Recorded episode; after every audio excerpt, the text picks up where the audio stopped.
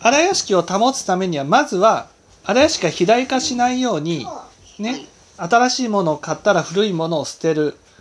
使わないものに我をつけないっていう習慣が大事なんですその上で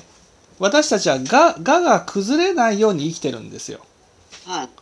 その我が崩れることがすごく良くないことだと思ってるんです。だけどその我が崩れた時に感情が見えてはい。その感情を不安になりますよね。そ不安感っていうのはいい気持ちじゃないし、う、うん、だから、否定しちゃうんです否定してまた我にすがろうとする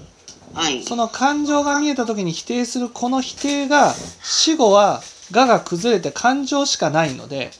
常に否定するっていうことになっちゃうんです、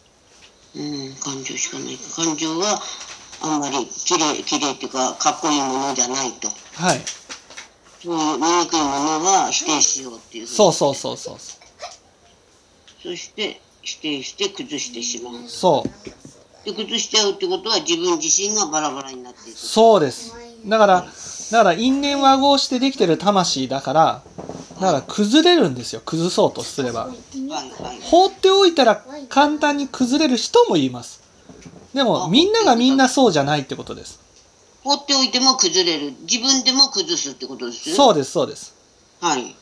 だからいわゆる感情が見えた時にこんな感情なんて見たくないって思う人は感情を見せつけられた時に思いっきり否定してしまうんです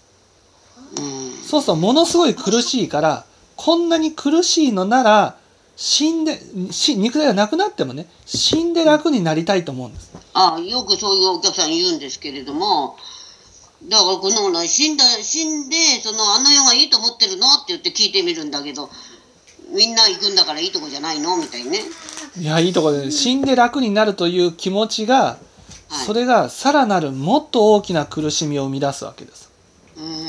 死んで楽になるね。だからお釈迦様の例え話にねその荷車を引いてる牛の話があるんですよ。はいはいはい。ね、今こう荷車を引いてるから牛は苦しんでると思ってると。はい。ね、だからその荷車を壊せばもっと楽になると。そう思ったね牛は荷車を壊すんです。うん。そしたらねその飼い主は今度鋼鉄製の、ね、荷車を用意するんです。ね、そしてその前の荷車の時のねもう考えられないほどの、ね、時では考えられないほどの苦しみを味わうわけですよ。だからこれはあなたは死ねばこの肉体がなくなれば楽になると。はい。こういうふうに思ってる。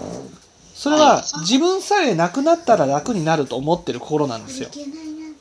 らよく自殺をしたら楽になる。自殺をするのは肉体をなくしたいんじゃなくて自分を消したいんです。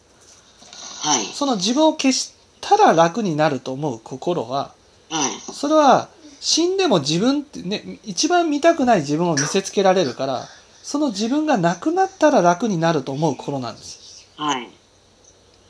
それは思いっきり自分を否定して自分を消そうとするので本当になくなっちゃうんですじゃあなくなったら楽になるか楽にはならないもっと恐ろしい苦しみが待ってるだけなんですあなくなっても、苦しみは残る。そう